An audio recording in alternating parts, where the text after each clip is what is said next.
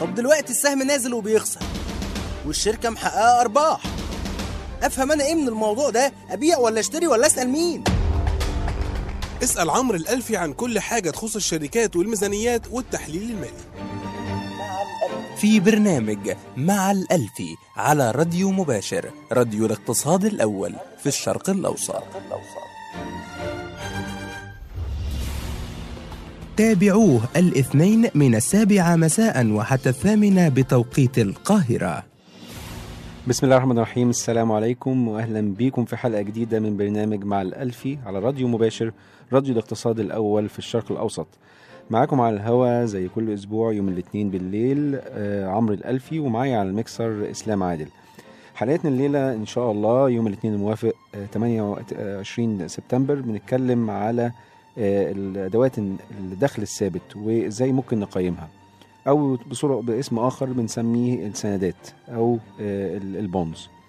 النهارده إن شاء الله بنتكلم على فئة أصول مختلفة عن الأسهم اللي اتكلمنا عليها الفترة اللي فاتت. قلنا في الحلقات السابقة إن الاستثمار ممكن يبقى في كذا فئة أصول ومن ضمن هذه الفئات الأسهم اللي هي ال equity والفئة الثانية اللي إحنا مهتمين بيها برضو وخصوصا الفترة الأخيرة في اهتمام من الأسواق العربية المختلفة اللي هي اهتمام بالسندات. لقينا الأخبار الفترة اللي فاتت السوق المصري بيهتموا دلوقتي هيئه سوق المال بتحاول تنشط سوق السندات في مصر ومؤخرا برضو المملكة العربية السعودية ابتدت تصدر سندات في السوق السوق الثانوي أو يتم تداولها في السوق بعد كده اللي هو بنسميه جزء من سوق المال. فسوق المال عندنا هو بس بس أسهم لا أسهم وفيه سندات. وفي طبعا يعني أهمية جد كبيرة للسندات ديت ولكن يمكن في المنطقة العربية بتاعتنا بصفة عامة أهمية السندات مش واضحة لأسباب كتيرة. أول حاجة إحنا لو نبص على السندات نشوف إيه أهميتها. آه طب إيه اول حاجة هي إيه السندات؟ تعالى النهارده نتكلم على الأساسيات بتاعة السندات. أنا هاخد السندات دي كأنها جزء من آه الأنواع أدوات الدخل الثابت لأن أدوات الدخل الثابت ممكن تبقى أنواع مختلفة بس عشان نبسطها هنتكلم على النوع الأساسي اللي هو السندات. لو نفتكر مع بعض كده الميزانية اللي إحنا كنا بنتكلم عليها في الأول لاي شركة آه أو لو هتعمل ميزانية برضو للدولة. انت عندك من الناحية الشمال في الأصول ومن الناحية اليمين طريقة تمويل هذه الأصول اللي عبارة عن الخصوم ال liabilities وال equity أو حقوق المساهمين ده بنتكلم على الشركة السندات هنا بتقع في حتة الخصوم أو الالتزامات اللي موجودة على الشركة لأن هي نوع من أنواع التمويل. ولكن زي ما إحنا عارفين هي دي مديونية. أنت بتستلف فلوس من مقرض اللي هو في هذه الحالة بيكون حامل للسند أو البوند هولدر وبتاخد الفلوس دي وتشتري بيه الأصول بتاعة الشركة. فأنت بتمول الشركة عن طريق الاقتراض بإصدار سندات. طب السندات دي مهمة ليه؟ وليه الناس بتصدر سندات يعني ليه الناس ما تقترضش وخلاص؟ ليه تروح البنك وتستلف؟ أول حاجة إن السندات ديت هي عبارة عن دين متداول. لما تصدر سندات كشركة الشركة دي ممكن بعد ما تصدر السندات بيتم تداول هذه السندات بصورة في السوق الثانوي بتاع سوق المال. فتقدر اللي بيشتري السندات وحامل السند ممكن يبيعه بعد ما اشتراه. مش لازم يفضل معاه لغاية ما يتم استحقاق هذه السندات. وهنتكلم على تفاصيل طبعا السندات بالظبط وبياناتها إيه فمن ضمن الحاجات هي فترة الاستحقاق أو ال maturity. فأنا مش لازم أشتري السندات كحامل السند وأفضل معايا السندات لمدة خمس سنين. لا أنا ممكن بعد ما اشتريتها بعديها بشهر شهرين أبيعها. وده الهدف الأساسي من وجود سوق ثانوي للسندات. وده اللي الحكومات بتحاول تنشطه. عشان لو عندك سوق ثانوي نشط هتلاقي السوق الأولي هو سوق الإصدار بتاع السندات هيبقى أنشط بكتير لأن أنت عارف أنت هتقدر تتخارج في أي وقت أنت عايز تتخارج فيه. دي يعني مقدمة بسيطة. إحنا إن شاء الله ممكن تتواصلوا معنا على صفحة الفيسبوك راديو مباشر بالعربي والإنجليزي أو على تليفون 2 429 66 النهارده زي ما قلت بنتكلم على أدوات الدخل الثابت فئة مهمة من فئات الأصول. هنخرج فاصل ونرجع نتكلم على أساسيات السندات وكيفية تقييمها إن شاء الله. وداخل علينا داخل علينا محمد عادل بيستلم الخبر. بيستلم الخبر يا نهار أبيض. داخل علينا بالتحليل أهو. وعدى واحد الثاني عدى على إنجلترا أسبانيا وفرنسا ومن فوق إيطاليا. يا نهار أبيض يا نهار أبيض عليك يا ابني. بوزياد يستلم الرقم في وسط الميدان. الفرعون الصغير بين الصفقات والأرقام الكبيرة. تحليلات لا تسمعها إلا في هتها الشبكة. عفوا هتها من البورصة. هاتها من البورصة على راديو مباشر راديو الاقتصاد الأول في الشرق الأوسط. في الشرق الأوسط. تابعوه الاثنين من العاشرة وحتى الحادية عشر مساء بتوقيت القاهرة. يدعون الآن إلى مع الألفي على راديو مباشر راديو الاقتصاد الأول في الشرق الأوسط.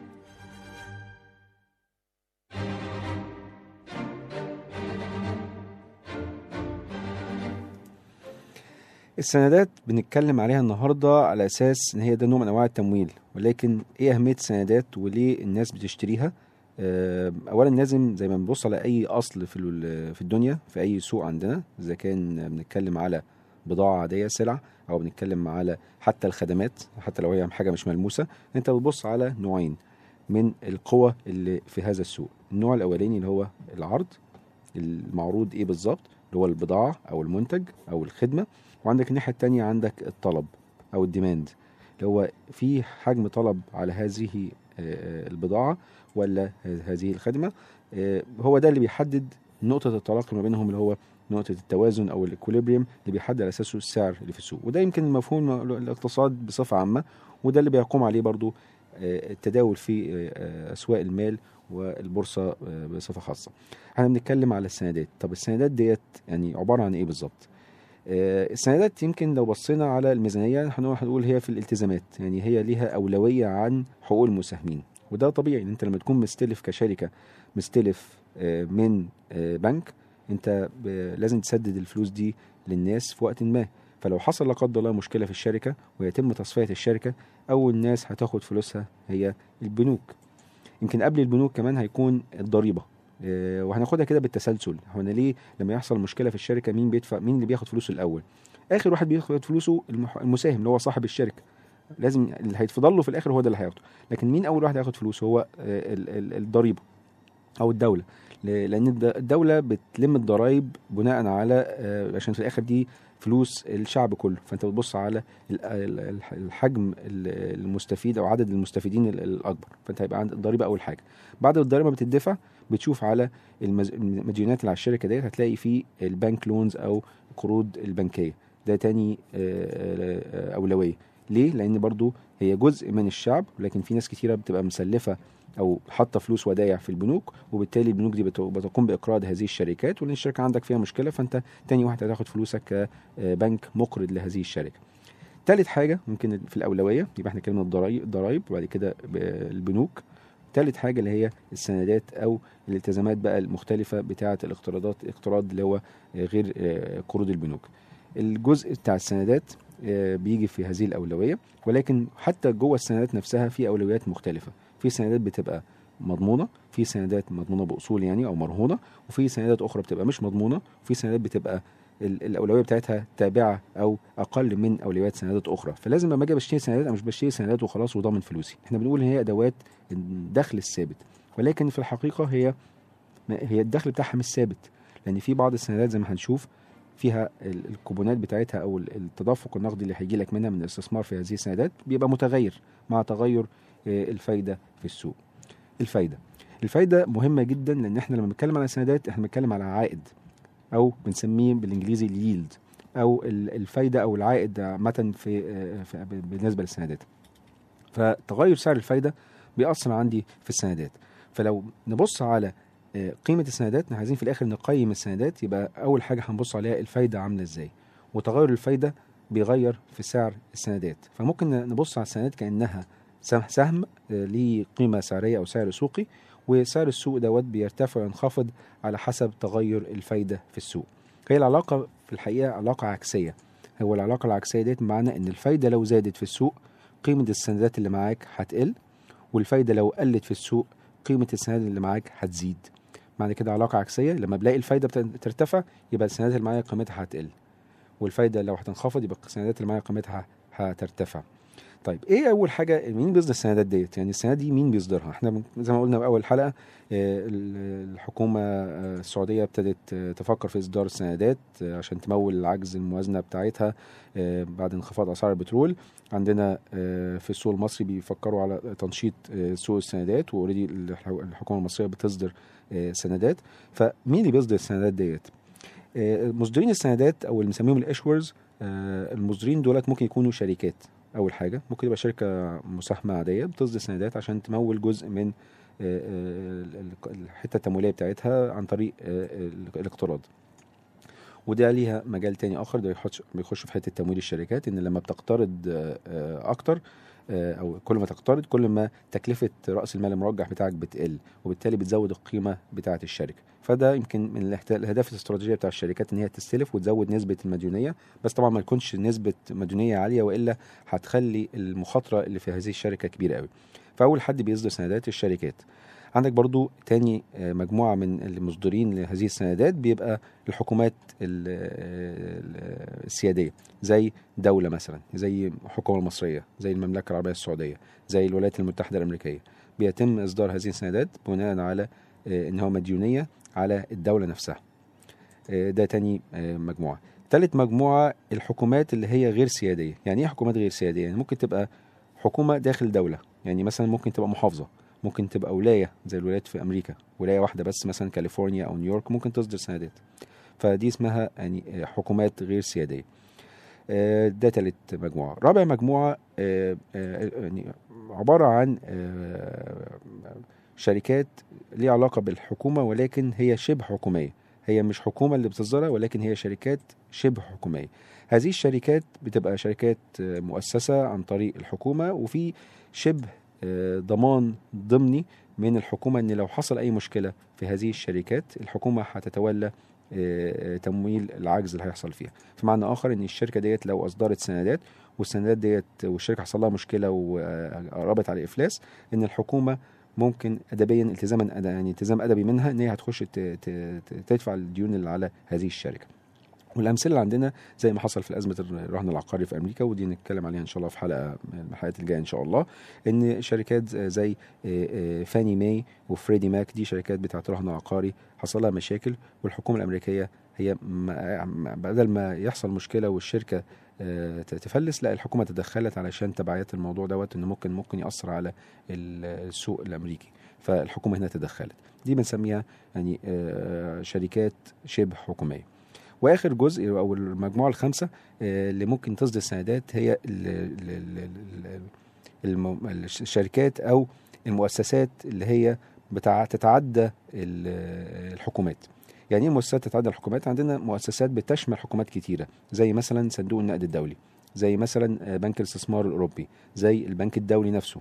كل المؤسسات ديت هي عبارة عن مؤسسات عالمية بتشمل حكومات مختلفة مش حكومة واحدة. وبالتالي هم ممكن برضه لو عايزين يمولوا المشاريع بتاعتهم ممكن يصدروا سندات ده من ناحية المصدرين بتوع السندات. طب المصدرين بتوع السندات دول بيحددوا السندات بتاعتهم هيصدروها دي يعني هيعملوا إيه بالظبط؟ هي- هي- يطبعوا ورق والورق ده يوزعوه للم- للم- للمتداولين في السوق وقصاده هياخدوا فلوس. والورق ده هي عبارة عن صك أو عبارة عن وعد إن أنا استلفت منك نفترض استلفت منك النهارده 1000 دولار. بقول لك أنا هرجع لك ال 1000 دولار دول تاني بعد خمس سنين. بعد خمس سنين. طب خلال الخمس سنين ده هل في فلوس هتدفع لي أنا كحامل السند؟ أنا باخد بديتك 1000 النهارده وهاخدهم 1000 كمان خمس سنين وإحنا عارفين ال time value of money والقيمة الحالية بتاعه الفلوس بتبقى أعلى بكتير من القيمة المستقبلية فأنت لو خدت 1000 مني النهارده قيمتها في المستقبل لو اديتها لي 1000 تاني لا ملهاش قيمة قيمتها أقل دلوقتي هتبقى قيمتها ممكن توصل 800 مثلا. فالنهاردة أنا عايز أعرف إن هستثمر فلوسي وهاخد ال1000 تاني بعد خمس سنين بس خلال الفترة دي إيه العائد اللي هاخده؟ فهتلاقي إن العائد بتاع السندات هو في كوبونات بتجي لك كل سنة أو كل ثلاث شهور أو كل ست شهور على حسب السندات تقسيمتها عاملة إزاي. فإحنا بنتكلم دلوقتي اللي بيصدر السندات الانواع ال- المجموعات المختلفة اللي ذكرناها. النوع التاني الجزء الثاني من السندات إن أنت تعرف ال maturity بتاعتك أو فترة الاستحقاق. هي فترة طويلة ولا قصيرة ولا متوسطة الأجل. طبعا بنتكلم على الفترات القصيرة اللي هي تحت ال 12 شهر بتبقى بالنسبة للحكومات لو الحكومات أصدرتها بنسميها treasury bill أو أذون الخزانة ولو فترة طويلة شوية بنسميها treasury bond أو سندات الخزانة. طبعا الشركات ممكن تصدر برضو آه، آه، آه، آه، سندات قصيره الأجل وطويلة الأجل ومتوسطة الأجل. ولكن ال maturity دي بتتحدد طبعا على حسب ال- الوضع أو الهيكل التمويلي بتاع الشركة والفترة اللي عايزة أو العجز اللي عندها في التمويل آه، الفترة بتاعته عاملة إزاي عشان تعمل matching ما بين الأصول اللي هي بتستثمر فيها ومصادر التمويل. هنطلع فاصل بسيط ونرجع نكمل تفاصيل السندات ونقول إيه الحاجات ال components أو الأجزاء اللي هي مكونة لفهمنا لهذا النوع من فئات الأصول.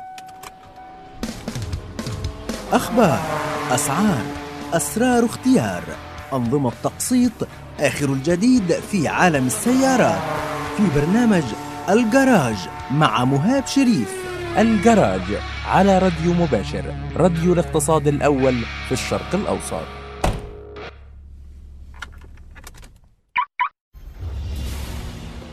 تابعوه الاثنين والأربعاء من الحادية عشر مساء إلى الثانية عشر بتوقيت القاهرة.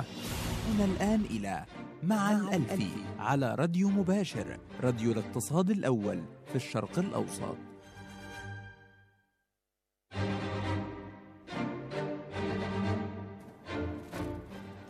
أهلا بكم مرة تانية ولسه مكملين النهارده آه، بنتكلم عن السندات وخصائصها المختلفة. من أول هذه الخصائص اتكلمنا إن مصدرين السندات وقلنا أنواعهم خمس آه، مجموعات ممكن يصدروا سندات آه، من شركات حكومات ومؤسسات عالمية. واتكلمنا على فترة الاستحقاق إن هي ممكن تبقى فترة قصيرة الأجل وممكن تبقى طويلة الأجل وممكن تبقى متوسطة الأجل. والفترة دي بتعتمد على حسب التمويل بتاع كل شركة أو كل مصدر. لو بنتكلم بقى على المصدرين بصفة عامة. الخاصة الثالثة اللي هي بنتكلم عليها اللي هي القيمة الإسمية أو الم- القيمة اللي هي مكتوبة على السندات اللي أنا بشتريها ديت.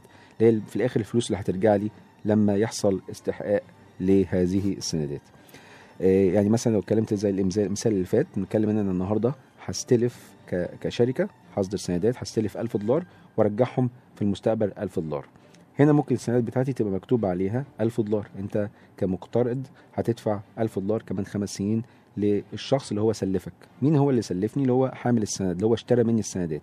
فبالتالي أنا بعت سندات كمصدر وفي قصادي الناحية الثانية مكتتب أو شاري لهذا السند أو حامل السند وهو اللي هيجي له العائد خلال الخمس سنين اللي جاية وفي الآخر الفلوس اللي هو سلفها لي النهارده هياخدها زي ما هي 1000 دولار في المستقبل. ولكن اللي هي دي كده القيمة الإسمية أو بنسميها ال par value طب هل كل السندات بيتم إصدارها بنفس القيمة اللي هي مكتوب عليها؟ لا هو مش لازم بالضرورة يكون إصدار السندات بنفس القيمة اللي عليها. يعني المثال الأولاني إن أنا أصدرت سندات ب 1000 وهيرجعوا كمان خمس سنين لحامل السند ب 1000 برضه. ممكن أنا أصدر سندات بأكتر من 1000 بنسميها علاوة أو premium أو أصدرها بأقل من 1000 بنسميها at discount أو آه، خصم. طب إيه اللي بيحصل؟ هو ال par value أو القيمة الاسمية هي متحددة هي 1000 دولار ولكن هي مكتوبة في الورق 1000 دولار. أنا بقول لك النهارده أنا هستلف منك 1100 وهرجعهم لك 1000 وده بيبقى ليها سبب إن الفايدة اللي في السوق بتبقى منخفضة مقارنة بالفايدة اللي هي موجودة على كوبون السندات. والناحية الثانية دي بنسميها trading at premium أو بتتداول بعلاوة عن القيمة الإسمية. وممكن العكس ممكن تتداول ب discount أو بخصم عن القيمة الإسمية.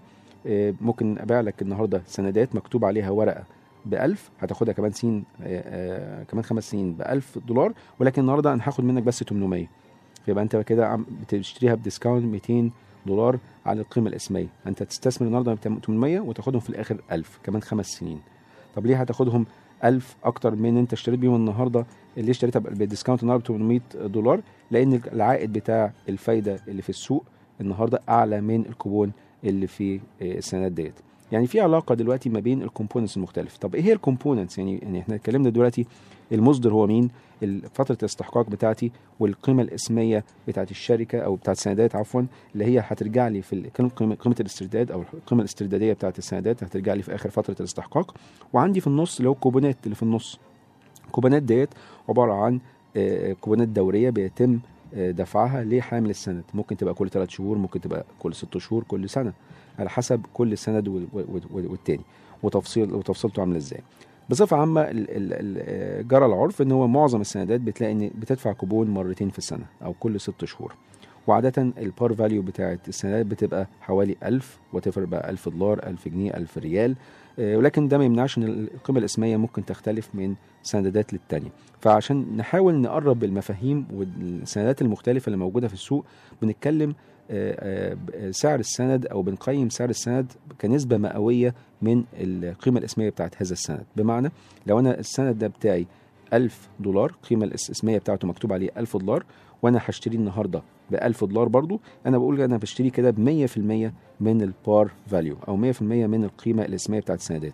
طب لو السند دوت هو ب 1000 دولار واشتريته النهارده ب 800 دولار يبقى أنا بشتريه ب 80% من القيمه الإسمية. ما القيمة الاسمية دي ممكن تبقى 500 دولار برضو ما تبقى مش لازم تبقى 1000 دولار. فلو اشتريتها النهارده ب 500 دولار يبقى بشتريها ب 100% من القيمة الاسمية.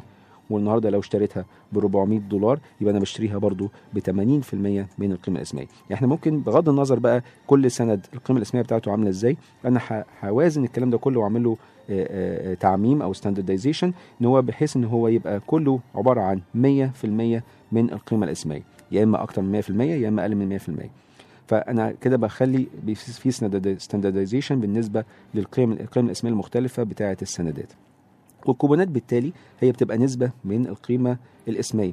فلو قلت لك إن ال- الكوبون بتاع ال bond اللي هي ب 1000 دولار ديت هيبقى 10% كل سنة يعني أنت كل سنة هيجي لك عائد 100 دولار. 10% في 1000 دولار قيمة أسمية يبقى كل سنة 100 دولار. يبقى السنة الأولى هيجي لي 100 دولار السنة الثانية هيجي لي 100 دولار وهيدفع سنوي يعني والسنة الثالثه 100 دولار والسنة الرابعة 100 دولار والسنة الخامسة هيجي لي ال 100 دولار زائد قيمة الاسترداد اللي هي ال 1000 دولار فهيجي لي 1100 دولار. فتعال نبص كده إحنا اتكلمنا على تقييم الأسهم وإن وقلنا توصيف القيم العادلة لأي أصل هو عبارة عن القيمة الحالية للتدفق النقدي اللي بيجي من الأصل ده. إحنا هنا عندنا نوع من انواع فئات الاصول اللي هو السندات. طب إيه التدفق النقدي اللي بيجي منه؟ لو أنا ببص لها من وجهة نظر المستثمر أنا دلوقتي هشتري السندات ب 1000 وهيجي لي كوبونات وهيجي لي القيمة الاسترداديه في المستقبل. هيجي لي كوبون كل سنة 10% من القيمة الاسميه وهيجي لي في آخر ال- ال- الخمس سنين القيمة الاسترداديه بالكامل اللي هي ال 100% من آه، القيمة الاسميه يبقى أنا بيجي لي تدفق نقدي. يبقى أنا بدفع النهارده مبلغ ويجي لي تدفق نقدي في المستقبل. ده بالظبط نفس طريقة حسبة القيمة العادلة بتاعة الأسهم اللي بنعمل القيمة العادلة للتدفق النقدي إحنا هنعمل نفس القصة هنا. هنشوف القيمة العادلة لكل مبلغ من المبالغ ديت اللي هتجيلي في المستقبل عايز أشوف القيمة الحالية بتاعته النهارده. فبالتالي القيمة الحالية النهارده بتاعت التدفق النقدي اللي جاي من هذا السند يبقى يساوي المفروض يساوي القيمة العادلة بتاعت السندات. طب إيه ال components أو الأجزاء اللي عندي؟ الأجزاء اللي عندي اتكلمنا عليها خلاص. إن أول حاجة كنا بنتكلم عن المصدر. المصدر دوت ممكن يديني آه، آه، آه، يخليني أزود أو أقلل معدل الخصم اللي هخصم بي- بيه لأن أنا محتاج غير التدفق النقدي إن أنا أعمل معامل خصم. معامل الخصم دوت لو الشركة المصدرة مخاطرتها عالية هزود معامل الخصم. لو شركة الشركة المصدرة المخاطرة بتاعتها قليلة هقلل الخصم بتاعي. فأنا عارف التدفق النقدي بتاع ال- ال- السندات ديت قلت 10% كل سنة وآخر السنة باخد ال 100% من ال par. ده الجزء الأولاني. طب الجزء الثاني اللي هو ال discount rate أو معدل الخصم. معدل الخصم دوت هيعتمد على المصدر وجدارته الائتمانية هيعتمد على الفايدة اللي موجودة في السوق. وزي ما قلت هو في علاقة عكسية ما بين سعر السندات والفايدة في السوق. المعدل الخصم ده هو اللي هنسميه الفايدة لأن هو دوت ارتفاعه بيخلي لي سعر الس- السند ينزل وانخفاضه يخلي سعر السند يرتفع. هي دي المعادلة اللي إحنا بنتكلم عليها. هي القيمة الحالية بتساوي القيمة المستقبلية discounted أو مخصومة. فبالتالي انت عندك ال denominator أو المقام هو اللي فيه ال- الفايدة وعندك آه، سعر السند آه، في الناحية الشمال فبالتالي ارتفاع الفايدة بيقلل قيمة السند والعكس صحيح. طبعا هنا بنبص على الكوبونات ونقارنها برضو بالعائد ولكن اللي يهمني الحقيقة في السندات مش الكوبونات يهمني العائد لأن العائد هو بياخد في اعتباره الكوبون ده أعلى من الفايدة اللي في السوق ولا أقل من الفايدة في السوق. فقلت لو الكوبون أعلى من الفايدة في السوق يبقى الناس كتير هتبقى عايزة تشتري السندات ديت. وبالتالي السند ده سعره هيرتفع وبالتالي العائد بتاع السندات هينخفض مش هيبقى هو عائد بتاع الكوبون هيبقى يقل ويبقى العائد هو بتاع السوق. فلو عندي كوبونات نفترض الكوبون بتاع السندات دي 10% والفايدة في السوق كانت 10% يبقى السند دوت هيتداول بالقيمة الاسميه بالظبط هيبقى قيمته 1000 دولار. لكن لو لقيت إن الفايدة في السوق نزلت وبقت ب 8% معنى كده إن أنا ه discount أو هخصم كل التدفقات النقدية بتاعت السندات اللي هي بالنسبة لي ما اتغيرتش زي ما هي ال 10% كل آه، آه، سنة وال 100% في آخر الفترة بتاعت الاستحقاق.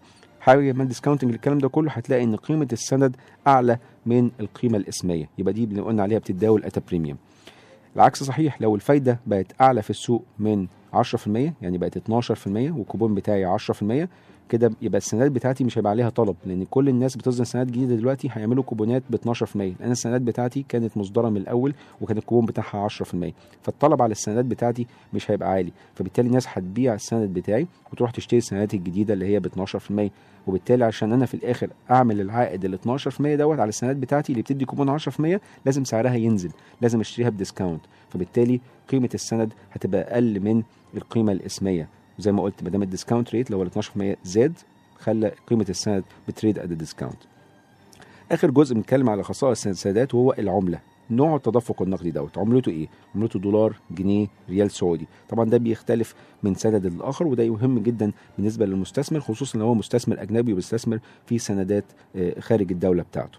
هنطلع فاصل ونرجع نكمل خصائص السندات وإزاي نقيمها في البورصة. تقرأ الأخبار. تنظر إلى شاشة التداول. تحلل الأسهم والمؤشرات. وفر كل هذا الوقت والمجهود. فقط استمع إلى راديو مباشر وتابع أسهمك المفضلة. راديو مباشر. راديو الاقتصاد الأول. في الشرق الأوسط.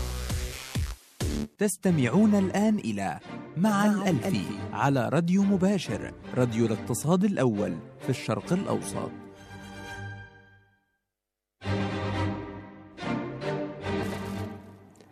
أهلا بيكم مرة تانية. ده بنتكلم النهارده على السندات وأدوات الدخل الثابت وكيفية تقييمها. يمكن أنا السندات مشكلتها في عندنا في الأسواق العربية آه، بصفة عامة إن المستثمرين الأفراد مش هم اللي بيتداولوا في السندات. هتلاقي اللي بيتداول في هذه السندات عادة بيبقى مؤسسات مالية. ده حتة ال supply ال demand هو الطلب. مين اللي بيطلب هذه السندات؟ فأنت لازم يبقى عشان يبقى عندك سوق سندات نشط يبقى عندك زي ما قلنا في طلب وفي عرض قصاده. فلو في شركة عايزة تصدر سندات مش هتعرف تصدرها إلا لما يكون في حد عايز يشتريها. فمين هم بيشتروا السندات؟ عشان اللي بيشتري السندات معظمها مش أفراد بيبقى بيشتريها صناديق آه، آه، نقد صناديق آه، بتستثمر في الدخل الثابت أو مؤسسات زي البنوك أو شركات التأمين. طبعا لو إحنا عندنا في المنطقة العربية بتاعتنا صناديق معاشات هتبقى من أحد هذه أحد هؤلاء المستثمرين.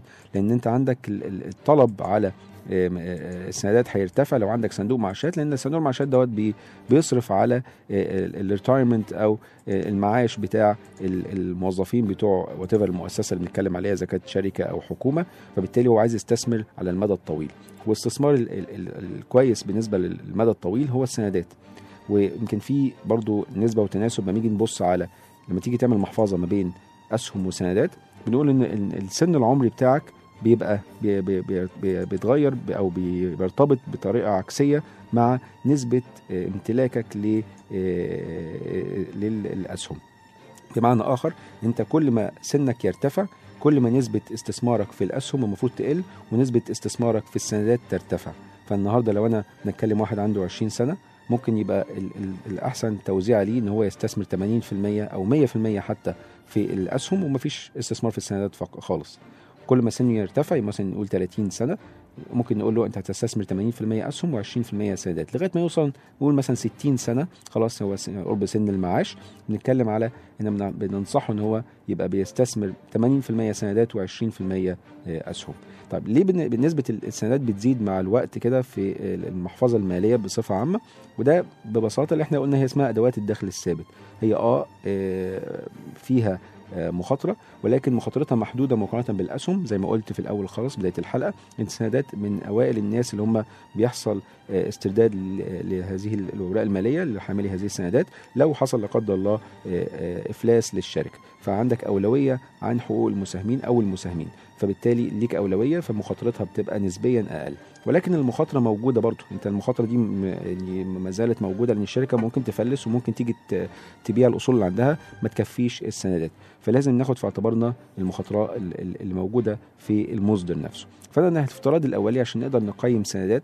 آه، في افتراض إن إحنا بنفترض إن الشركة أو المصدر بتاع السندات هيكمل لفترة وجود هذه السندات وإنه هيدفع الفلوس اللي عليه. فلما أجي أقيم سندات أنا بشوف إيه التدفق النقدي اللي هيجي منها.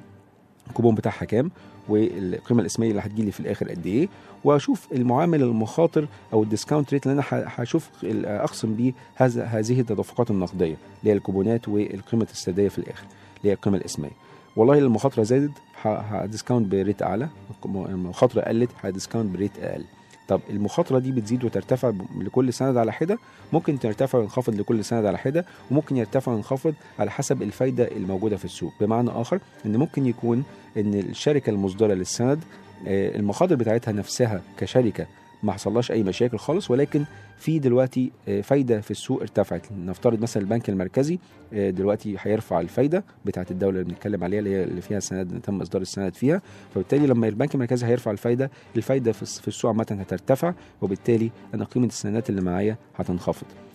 آه، فده في افتراض إن أول حاجة افتراض إن الكاش فلو أو التدفق النقدي ده هيجي لي بغض النظر باعتبار إن الشركة مش هتفلس.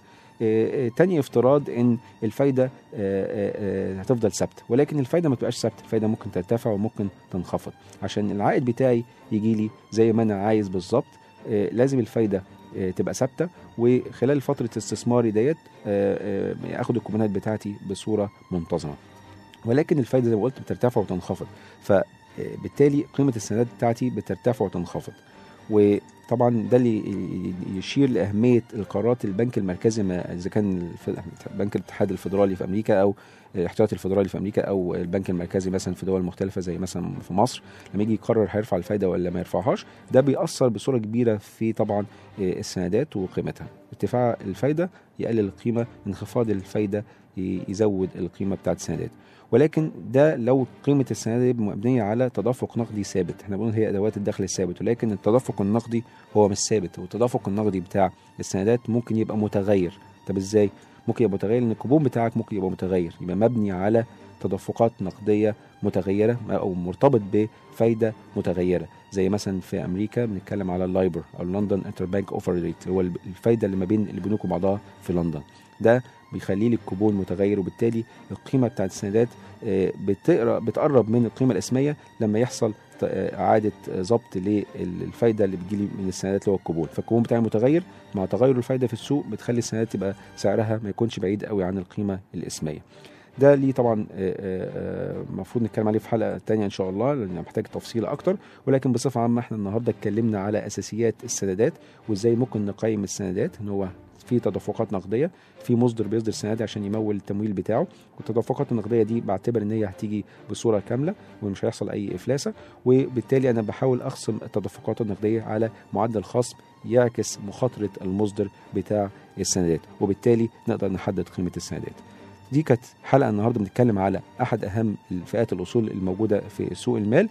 نلتقي إن شاء الله في الحلقة الجاية ونتكلم بتفاصيل أكتر عن السندات المتغيرة وإزاي دي ممكن تفيدني كمستثمر وأختار ما بينهم أختار إيه السندات المتغيرة والسندات الثابتة أختار مين مين فيهم مين هيكون أحسن لي.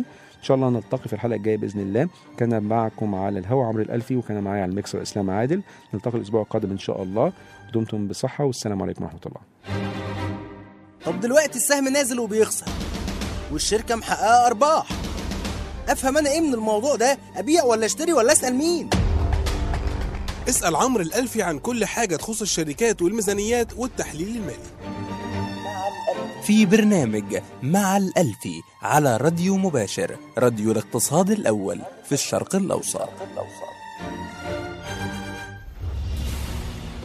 تابعوه الاثنين من السابعة مساء وحتى الثامنة بتوقيت القاهرة.